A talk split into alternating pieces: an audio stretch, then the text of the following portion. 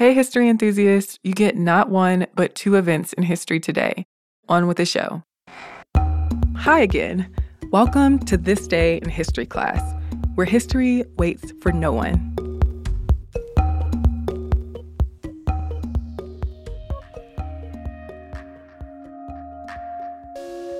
The day was April 30th, 1963. The Bristol Omnibus Company, based in Bristol, England, had been denying Black and Asian people jobs as bus crew. So on this day, West Indians in the city began boycotting the company and refusing to ride buses. After the British Nationality Act was passed in 1948, the number of people who immigrated from the Caribbean to the UK increased significantly. Some of those people had served in the British military during World War II, and some helped with post war rebuilding efforts. By 1960, there were around 3,000 West Indian people in Bristol, a small percentage of the city's population. But unemployment rates were high within the West Indian community. People who immigrated from the West Indies and from Asia faced housing and employment discrimination. Gangs of white men known as Teddy Boys physically attacked people of color. Some boarding houses posted signs that read, No Irish, no blacks, no dogs. By 1963, there were around 7,000 West Indian people in Bristol. Increasing along with the West Indian population was racial tension. But at this point, there were no laws protecting people from racial discrimination in the workplace. In other English cities like London and Manchester, black people worked on buses as drivers and conductors. But in Bristol, the British government owned Bristol Omnibus Company only hired black folks as maintenance workers. Even though there was a shortage of drivers, black people were turned away when they sought jobs as bus crew. The passenger group of the Transport and General Workers Union had even passed a resolution in 1955 that said black workers should not be employed on the buses as drivers or conductors. Asian and black people were applying for bus crew jobs, but they were never getting the jobs. So the Bristol Evening Post and the Western Daily Press ran stories on the discrimination, saying that the Bristol Omnibus Company was purposefully refusing to give non white workers driving and conducting jobs. Wages were low and hours were long in bus crew positions, and the people who did work them relied on overtime to make up for their poor pay. But there was still a lot of turnover for bus crew. The company's general manager, Ian Patey, said that the color bar was only in place for economic reasons, and the union said that it was the company's decision as to whether it wanted to enforce the color bar. By the late 1950s, the West Indian Association was already looking into the issue of workplace race discrimination. In 1962, Jamaicans Henry Owens, Roy Hackett, Audley Evans, and Prince Brown split from the association and formed the West Indian Development Council. Paul Stephenson became the council's spokesperson. Stephenson was a university educated Royal Air Force veteran who moved to Bristol in 1962 and was the city's first black social worker. As a test case, Stephenson arranged a bus company interview for warehouseman and Boys Brigade officer Guy Bailey, who was black. When the company found out he was black, Bailey's interview was canceled. Drawing inspiration from the American Civil Rights Movement, the council decided to stage a bus boycott. They announced the boycott at a press conference on April 29, 1963. The next day, many West Indians in Bristol refused to ride buses. The protests were nonviolent. Protesters began picketing bus depots and places along bus routes, and they set up blockades that kept buses from going into the city center. Many West Indians in Bristol supported the boycott but did not participate because they feared losing their jobs or being attacked, or because they needed to use public transportation. Patey, responding to the boycott, claimed that if more people of color worked as bus crew, fewer white people would be employed in those positions. He said that in London, where people of color are employed, white men would not want to work under a foreman of color.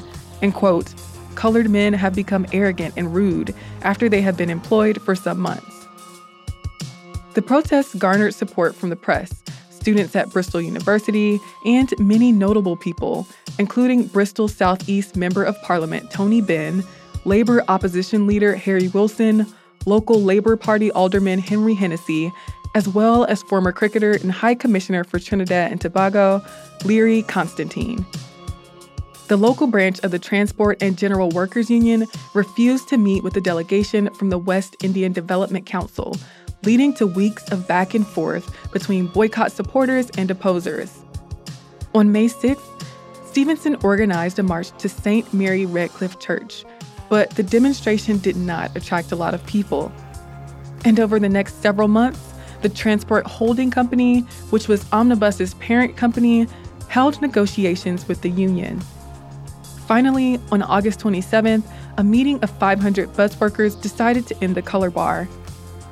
Four months after the boycott began, on August 28th, Patey said, There will now be complete integration without regard to race, color, or creed.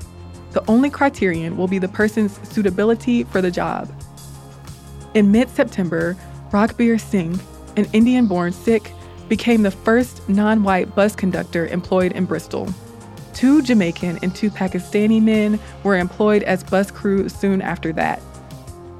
In 1965 and 1968, Parliament passed the Race Relations Acts, which made racial discrimination in public places, housing, and employment illegal.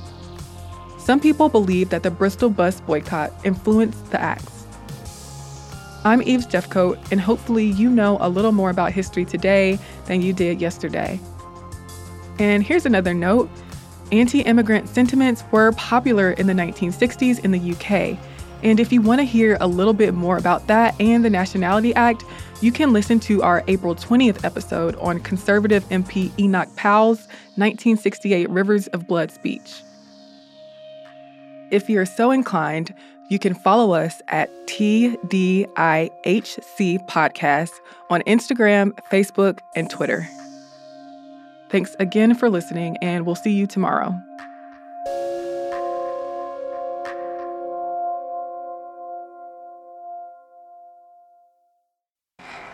Hi, everyone. I'm Eves, and welcome to This Day in History class, a podcast that is in a long term relationship with history.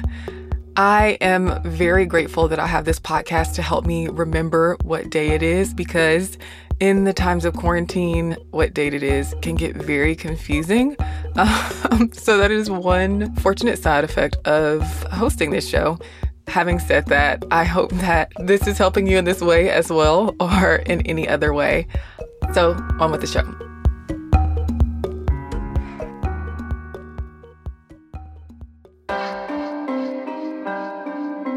The day was April 30th, 1961. The Soviet Union commissioned the K 19, a ballistic missile equipped nuclear submarine. The Cold War and the arms race between the US and Soviet Union were at a height. The United States launched the first nuclear powered submarine in the world, the USS Nautilus, in 1954. It first ran under nuclear power in 1955. Unlike diesel electric submarines, Nautilus could stay submerged for long periods because its atomic engine needed no air. In 1958, Nautilus became the first submarine to cross the North Pole under the Arctic Polar Ice Pack. By the beginning of 1961, there were several nuclear powered submarines in service. The Soviet Union was competing to keep up with the US in nuclear submarine development. K 19 was the first of two Project 658 class submarines built by the Soviet Union in 1959. NATO, or the North Atlantic Treaty Organization, classified it as the Hotel class. The class was built in response to the United States Skate class nuclear submarines. The Hotel class nuclear submarines were equipped with R 13 ballistic missiles. Construction began on the K 19 in 1958. Its production and testing were rushed. In fact, the production of Project 658 was plagued by accidents. Two workers died in a fire, and six workers died from fumes from gluing rubber lining to a water cistern. And another worker died when he fell between two compartments inside the submarine. K 19 was launched in April of 1959. When the ceremonial bottle of champagne was chosen to break against the submarine during launch, the bottle did not break but instead bounced off the hull. And in early 1960, the submarine's nuclear reactor was improperly operated and one of the control rods was bent. K 19 was completed in November of 1960 after going through sea trials, but it was evident that the submarine's construction was shoddy. It lost the rubber coating on its hull and had to be repaired. Flooding of the reactor compartment was also recorded. Despite these and other malfunctions, the submarine was commissioned on April 30, 1961. A couple of months later, K 19 went on its first mission, but on July 4th, it malfunctioned again. When the submarine was in the North Atlantic near the south tip of Greenland, a leak in the reactor caused the coolant pumps to fail. This led to a dangerous rise in temperature in the reactor core.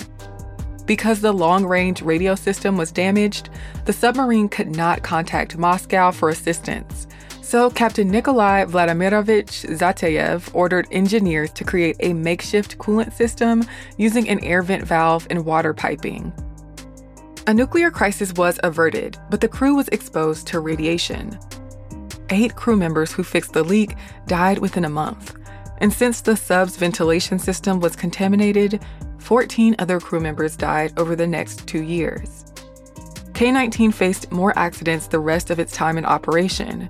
It collided with an American submarine in 1969, and in 1972, a fire broke out on board, killing around 30 people. K 19 was finally decommissioned in 1990. Because of its reputation for being involved in deadly incidents, K 19 was nicknamed Hiroshima. I'm Eve Jeffcoat, and hopefully, you know a little more about history today than you did yesterday. And if you have any nice comments you want to leave us, or if you have any suggestions for episodes, you can send them to us on social media. We're at TDIHC Podcast. You can also email us at thisday at iheartmedia.com. Thanks again for listening to the show, and we'll see you tomorrow.